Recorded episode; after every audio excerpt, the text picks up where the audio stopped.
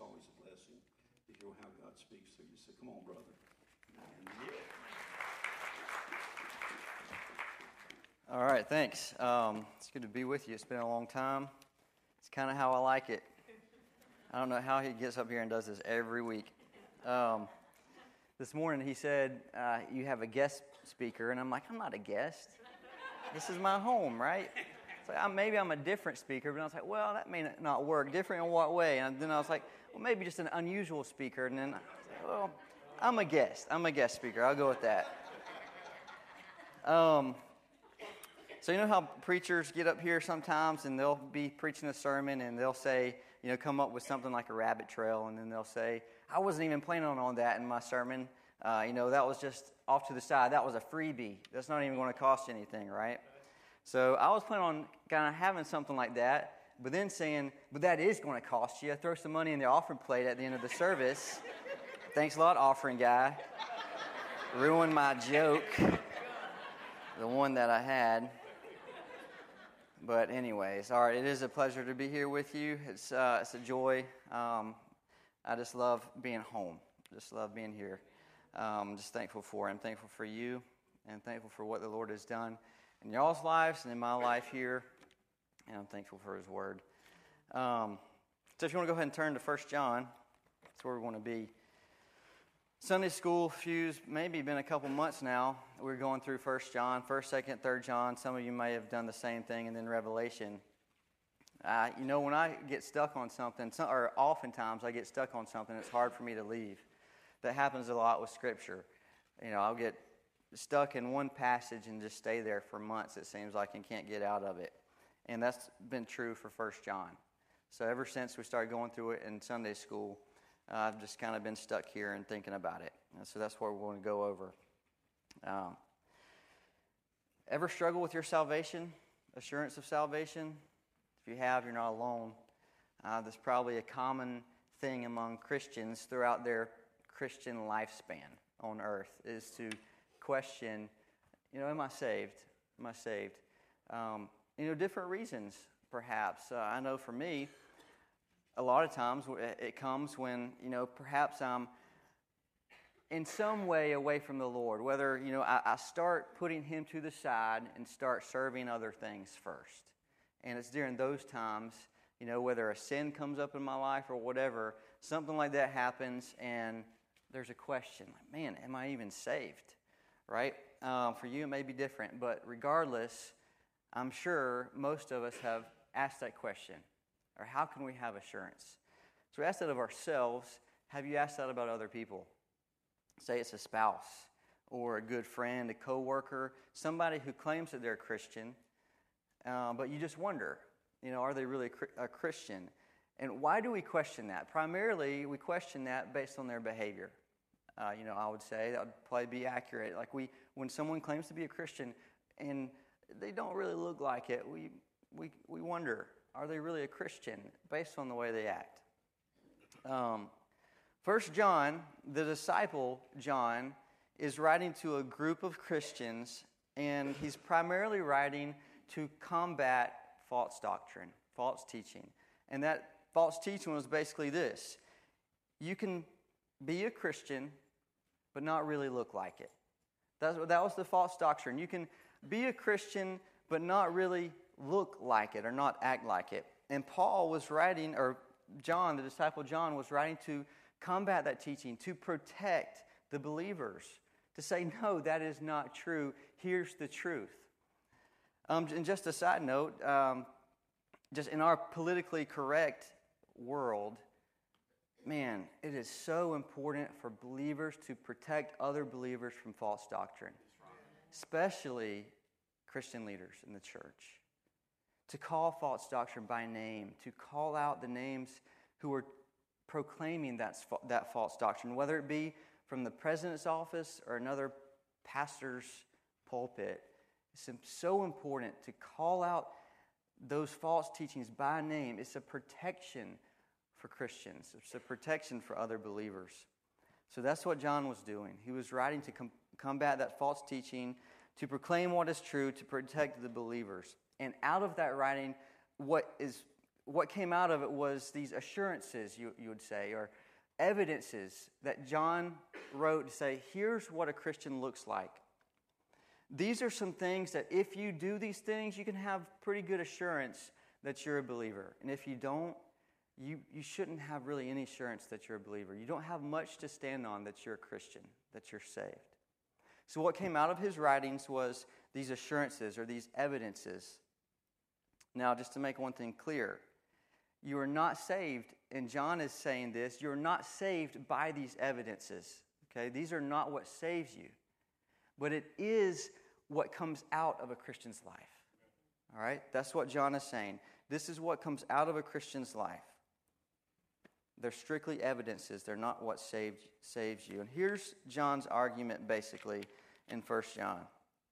All right, here's his argument. You cannot be a child of God. You can't be a Christian. You can't be saved. You can't have fellowship with God and also practice a lifestyle or live in a manner that is opposing to the character and nature of God.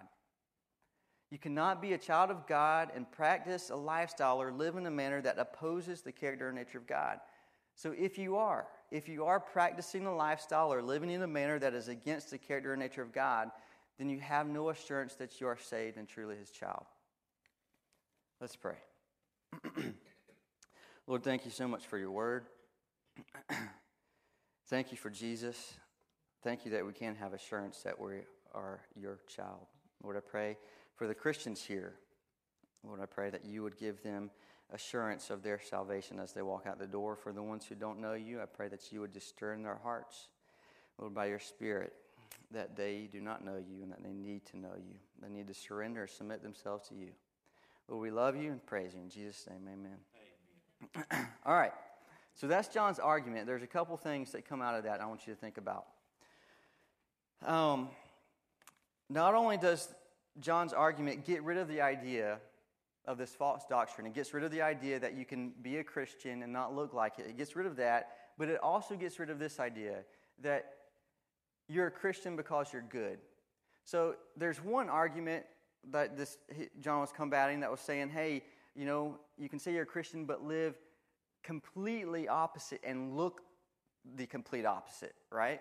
But then John also opposes the idea that you can say you're a Christian, but it's, it's not enough to just say you're a Christian and just be good. All right? There's other things to being a Christian than just being good. Um, so I'll get to that in a second. Who should we think about? The first person you, you should think about is in your, yourself. As we're going through this, you should always think about yourself. As you're reading Scripture, as you sit under the teaching of God's Word, you should always think about yourself. To think, how can I conform myself to God's Word? You know, do I have sin in this area? Do I need to repent? Do yada, yada, yada. You always need to consider yourself. I also want you to consider somebody close to you. You know, maybe it's a spouse. I just think about all the spouses um, where you have one spouse who is faithful and you, and you have another spouse who's not. So think about somebody close to you. If it's a spouse, do they, are they claiming to be a Christian, but do they live like it? So think of someone who is close to you who claims to be a Christian, but who may not act like it. Why is it important for you to think about them? Sometimes I, have a, I think we have a tendency, especially towards ones we love, to think because they say they're a Christian or, or they, they did that at one point in time and they live a good life and not a completely opposite worldly life, they still are you know, good citizens. We think it's, they're, they're okay, right? But John dispels that idea too. And so, what is most important for that person, that individual who you love, who is close to you? It's not to hide the fact or to sugarcoat the idea that they're saved when they really may not be. So, I want you to think about yourself, and I want you to think about somebody who, who is perhaps close to you, who claims to be a Christian who may not be. All right, so First John, um, a few things. John says he's writing these, this letter um, for three reasons. He says three times, I'm writing you this because, I'm writing you this because. The first time comes in the first chapter, and he says, I'm writing you this, I'm declaring these things to you so that you may have fellowship along with us. that you may have fellowship along with us, and that fellowship was with the Father and with the Son. Then he says in chapter 2, I'm writing you this so that you may not sin. And then in chapter 5, he says, You know, if you have the Son, you have life. I'm writing you these things so that you may know that you have eternal life. So, something along with the idea of assurance of salvation comes God, sin, and Jesus Christ. That's not surprising. God, sin, and Jesus Christ. So we're going to be in um, verse 5. We're going to start in chapter 5, or verse 5, chapter 1. As John gets to verse 5, before that, he starts out in verse 1 and says, What was from the beginning? He's basically telling you, Look, this message I'm about to tell you, it was from the beginning and has not changed. It's the same today as it was then, and it has not changed. It's not going to. And he says, This message that I'm about to tell you, I was there witnessing that message. It comes from Christ. I was with him. I, I saw him. I touched him. I walked with him. I know it's true. And then in verse 5, he says, This message comes from him. Okay, so he's saying this message is not something I'm just telling you I'm making up. This message is from the Lord. This is why you must listen. This message comes from God. So, verse 5, we're just going to read, I'm going to read through the first few verses, and then we're just going to go back to verse 5 and try to, try to go through them. So, verse 5 Now, this is the message we have heard from him and declare to you God is light, and there's absolutely no darkness in him. If we say we have fellowship with him and, and walk in darkness, we are lying and not practicing the truth. But if we walk in the light as he himself is in the light, we have fellowship with one another, and the blood of Jesus Christ cleanses us from all sin. If we say we have no sin, we are deceiving ourselves, and the truth is not in us. If we confess our sins, he is faithful and righteous to forgive us our sins and to cleanse us from all unrighteousness. If we say we have not sinned, we make him a liar, and his word is not in us. Three things I want to point out. So if I had a, you know, just a caption for this message, evidences that you have fellowship with God. Just three that we're going to go through today. Evidences that you have fellowship. One is that you're walking with the Lord. That you're walking with the Lord. It's an issue of lordship. Two is that you are recognizing and being cleansed from sin. And three is that you are trusting Jesus to cleanse you from that sin. All right, verse 5. Now, this is the message we have heard from him and declare to you God is light. So, John has a message to tell us. And remember, this message comes from God, and it has not changed. And where does John start his message? Where does the message start? Who does it start with? God. God. The standard for John's argument, the fact that we cannot be a Christian and not live like it, comes from the nature and character of God. What does John say about God? He starts out with a characteristic of God, what I call a positive statement. So, not necessarily positive as in it's something good, it could be, but more in terms of a medical term. Like, you know, if you go to the doctor and you get, you get diagnosed with something and you say you were diagnosed positive, right? You have something. So, the positive statement that John says about God, God is something, what does he say about God? God is light. God is light. That's a unique, unique term. You know, thinking about all through Scripture, it appears that all the writers have a really difficult time describing God. And it makes sense, right? I mean, how do you describe a completely unique, perfect, holy being? The uh, Baptist Faith and Message says God is infinite in holiness and all other perfections. How in the world do you describe that? Right? God is light. So, all throughout Scripture, you have authors struggling with how do you describe this being, and oftentimes they describe it as light. Man, and the idea is that he is completely perfect, completely unique and pure in everything that he does, completely right, just, good, virtuous, honorable in every single thing that he does and is. He is light. And what's unique to me is in a physical sense, light.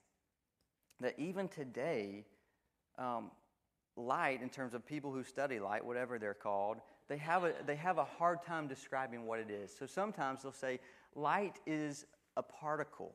Then sometimes they'll say, no, light is a wavelength, or it's like a wavelength, or maybe it's like a particle, or maybe it's like the two combined. But even today, in a physical sense, people still can't describe even what light is.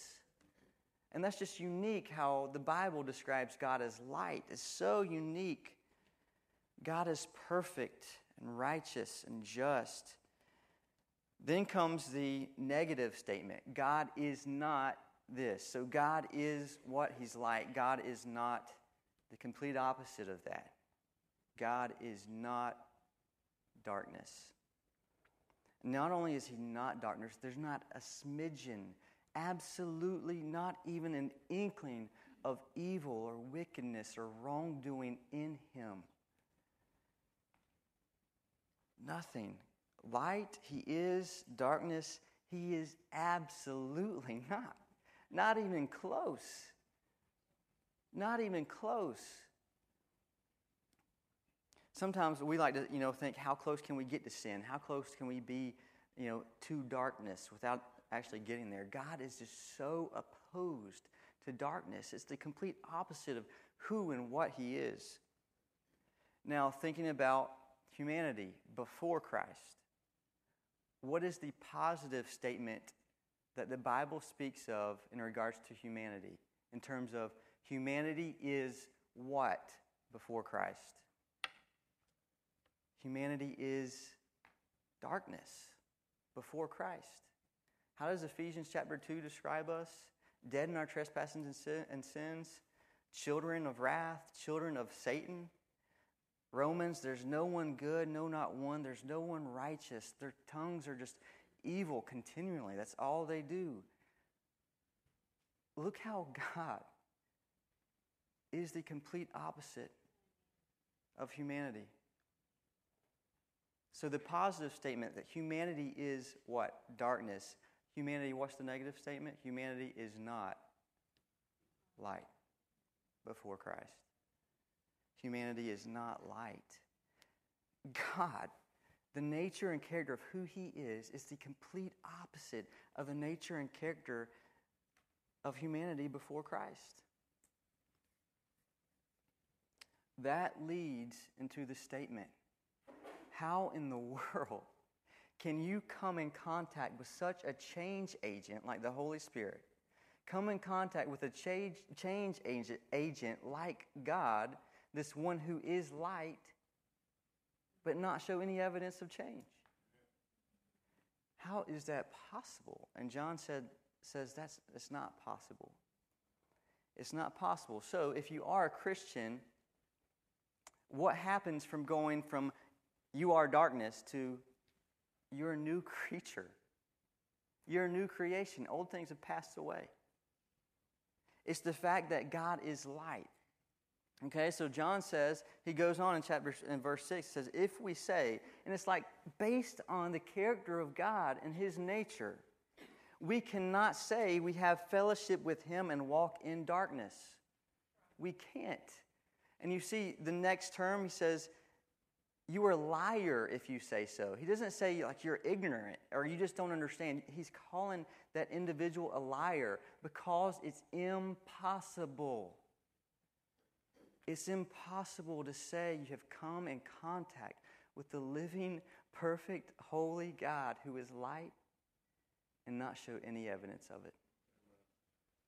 So just imagine, you know, just bringing the sun, shrinking it, putting it next to you, and walking around with the sun, and the light it would emanate. It would be impossible to see you. That's the image, the picture here. You are walking with an individual, with a being who exudes light. When you are walking next to that person, that's what they're going to that's what other people are going to see. They're going to see light. They're not going to see darkness. So you cannot say if you you cannot say that you are a saved individual, uh, you, that you have fellowship with God, that you're His child, and walk in darkness. It's impossible. When John says walk in darkness, What he means is it's a way of life, it's a practice. It's not just, um, it doesn't mean we never fall or it doesn't mean we never sin. It means as you look at your life, as a way of life, are you walking in light? It is an ing kind of statement. It is a what is happening right now. Are you walking?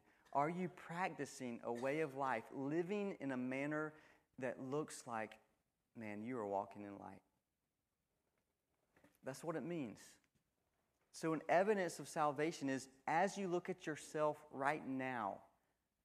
Not an evidence of salvation is saying, I'm going to look in the past and say, I did that.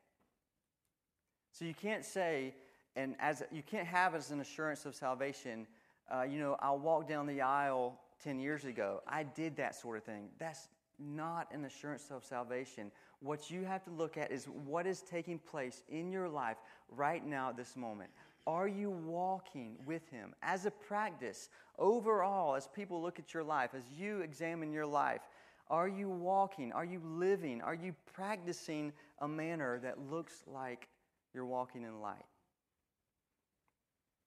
I think another way of saying this is Are you practicing Jesus as your Lord? Is He your Lord? I think it's an issue of lordship. It's an issue of lordship. Another way of saying, Are you walking in light? Is Jesus your Lord? That's it.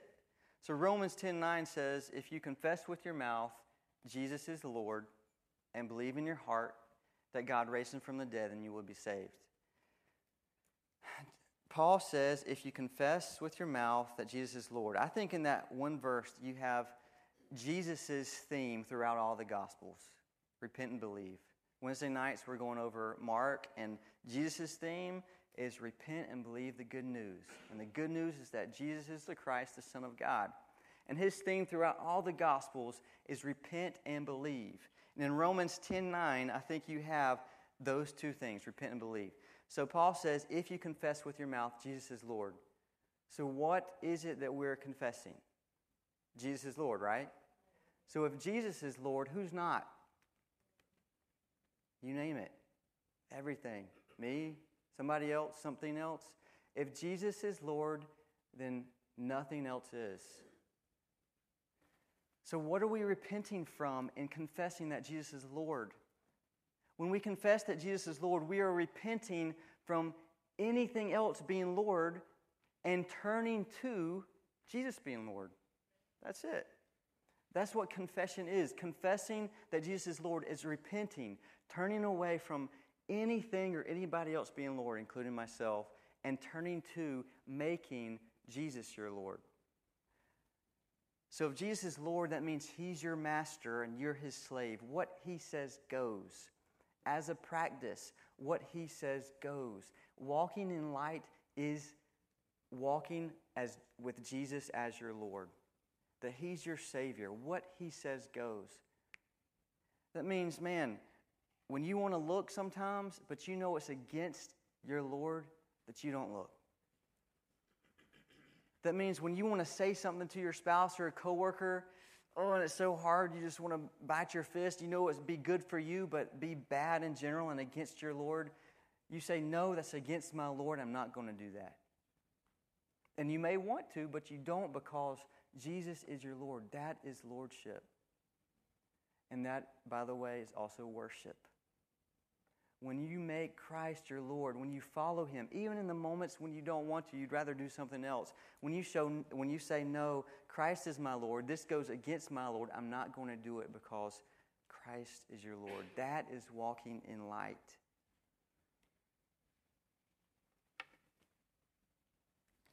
So if you're walking in darkness, you really don't have any assurance of salvation currently, if you are walking in darkness, if you are practicing, if you look at your life right now, there's no evidence that you're walking in light, then you don't have a basis to say, you know, I'm saved. And that should be concerning. So if Jesus is not your Lord, then who else is? Somebody. If Jesus is not your Lord, if you're walking in darkness, you're demonstrating Jesus is your Lord or somebody else. If you're walking in darkness, you're demonstrating that someone else is your Lord. And if Christ is not your Lord, someone else is. If he's not your Lord, then based on Romans 10:9, you haven't repented. And if you haven't repented, then you aren't saved. So if Jesus is not your Lord, then he's not your Savior.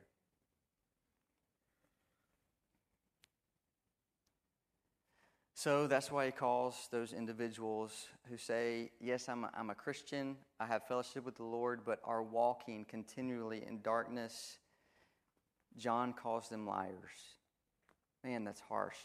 That's harsh. Who's the father of lies? Satan, right? Father of darkness, Satan. So you see what John is doing here? When you walk in darkness, your evidence, your, your evidence is that Jesus is not your Lord, somebody else is, and that you are walking according to another father, Satan. Right? Now, this does not mean we never sin. This does not mean we never fall. That's why he goes on to the next verse. But in verse 7, but if we walk in the light as he himself is in the light, we have fellowship with one another, and the blood of Jesus, his son, cleanses us from all sin. So the first evidence that I just kind of went through was that you were walking with the Lord. So if you look at your life and you say, you know what? As a practice, as a way of life, I desire God to be my Lord. I desire Christ to be my Lord. I may fall, but I'm turning to Him and trying to make Him my Lord. And as a practice, that's what my life looks like. Then you can have pretty good assurance that you're saved. John gives you evidence that you know what? That's what a Christian looks like. It looks like a lifestyle of making Christ your Lord. If you are doing that, that should give you peace. If you're not, you should do the opposite. So the second one, the second evidence I think this, these verses give is that um, you are recognizing your need to be cleansed from sin. And notice I say you are recognizing now. This is what's happening now as a way of life. It's not something that happened a long time ago or a while back or something that you just said, "Yeah, I did that." You are recognizing your need to be be cleansed from sin. So, verse 7, Jesus or John says, if we walk in the light as he himself is in the light, we have fellowship with one another, and the blood of Jesus his son cleanses us from all sin. Isn't that what we need? To be cleansed from sin.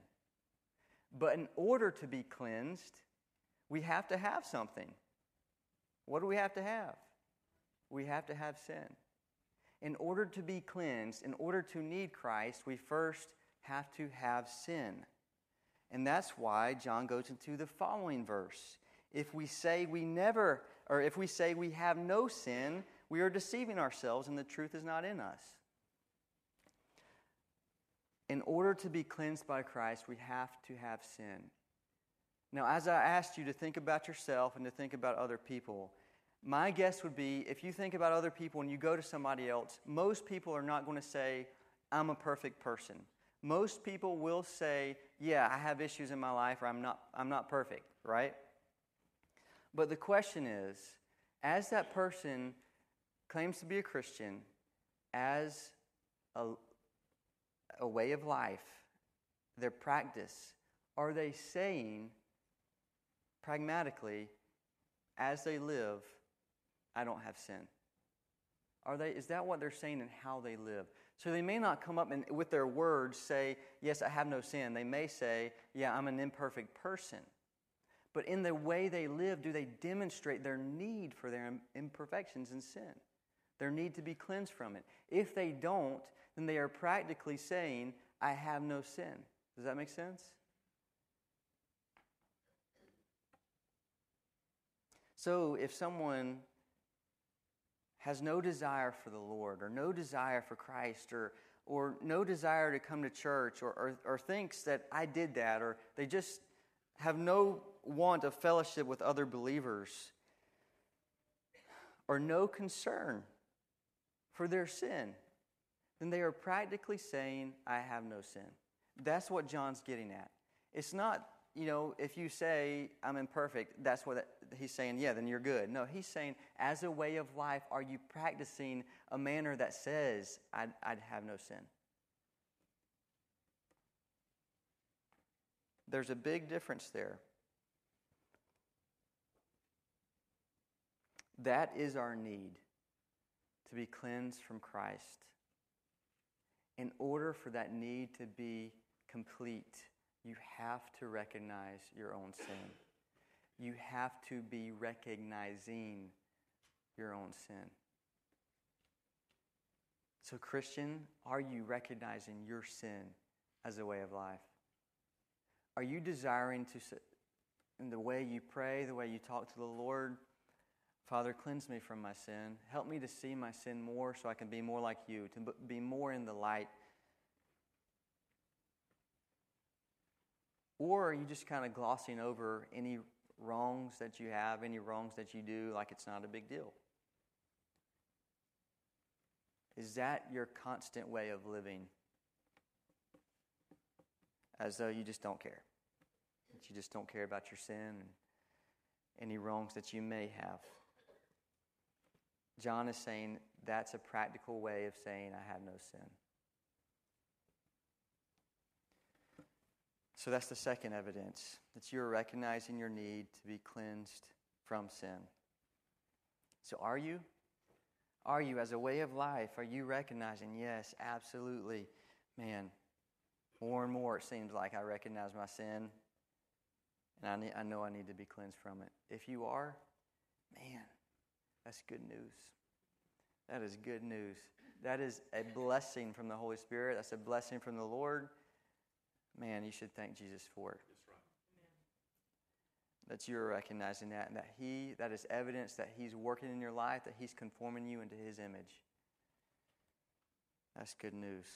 The third one, if we're recognizing our need to be cleansed from sin, well, we have to trust in Christ, the only one who can cleanse us from our sin. The blatant, obvious evidence that you're not a Christian is that you are not believing in Jesus Christ. That's the blatant, obvious one. John says, if you have the Son, you have life. If you don't have the Son, you don't have life. And this is a right belief in Christ. A right belief. Who is it the one who cleanses you from sin. If you confess with your mouth Jesus is Lord and believe in your heart that God raised him from the dead, there's the belief. The belief in what? That you do the work for your salvation, or the work has been done for you for your salvation? And who is the one who has done the work for your salvation? Christ. So it is a right belief in the Son, a right belief in Christ that would show you absolutely you are his child. So, thinking about the ones who do not have a right belief in Christ, it becomes evident of the ones who think they work their, themselves to heaven, they think they work themselves for salvation. It becomes evident that they do not have a right belief in Christ and therefore do not have eternal life with him and are not true believers.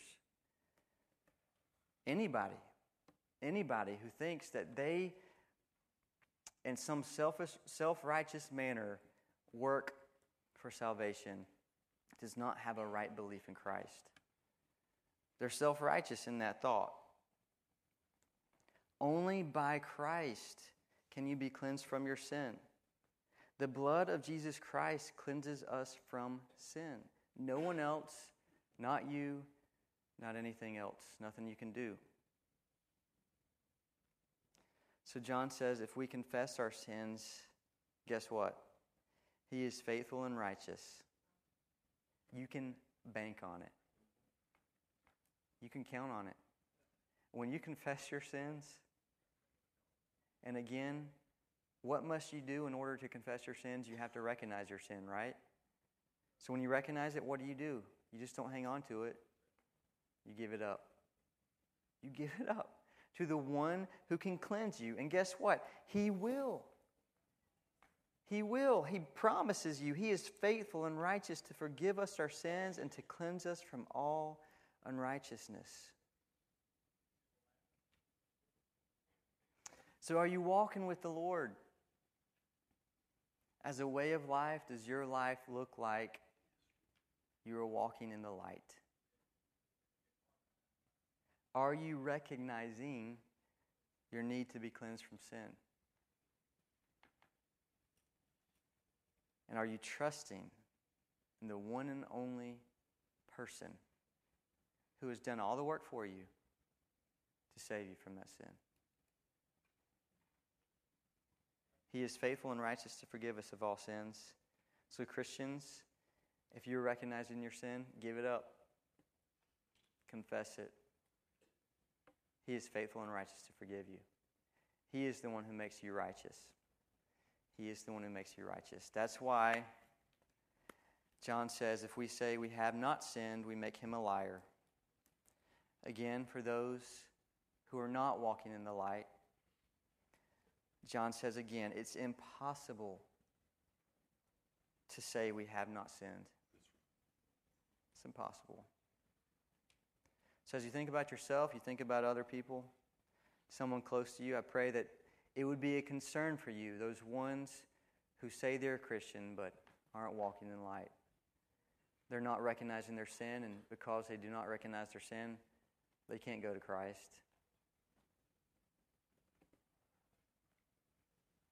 Let's pray.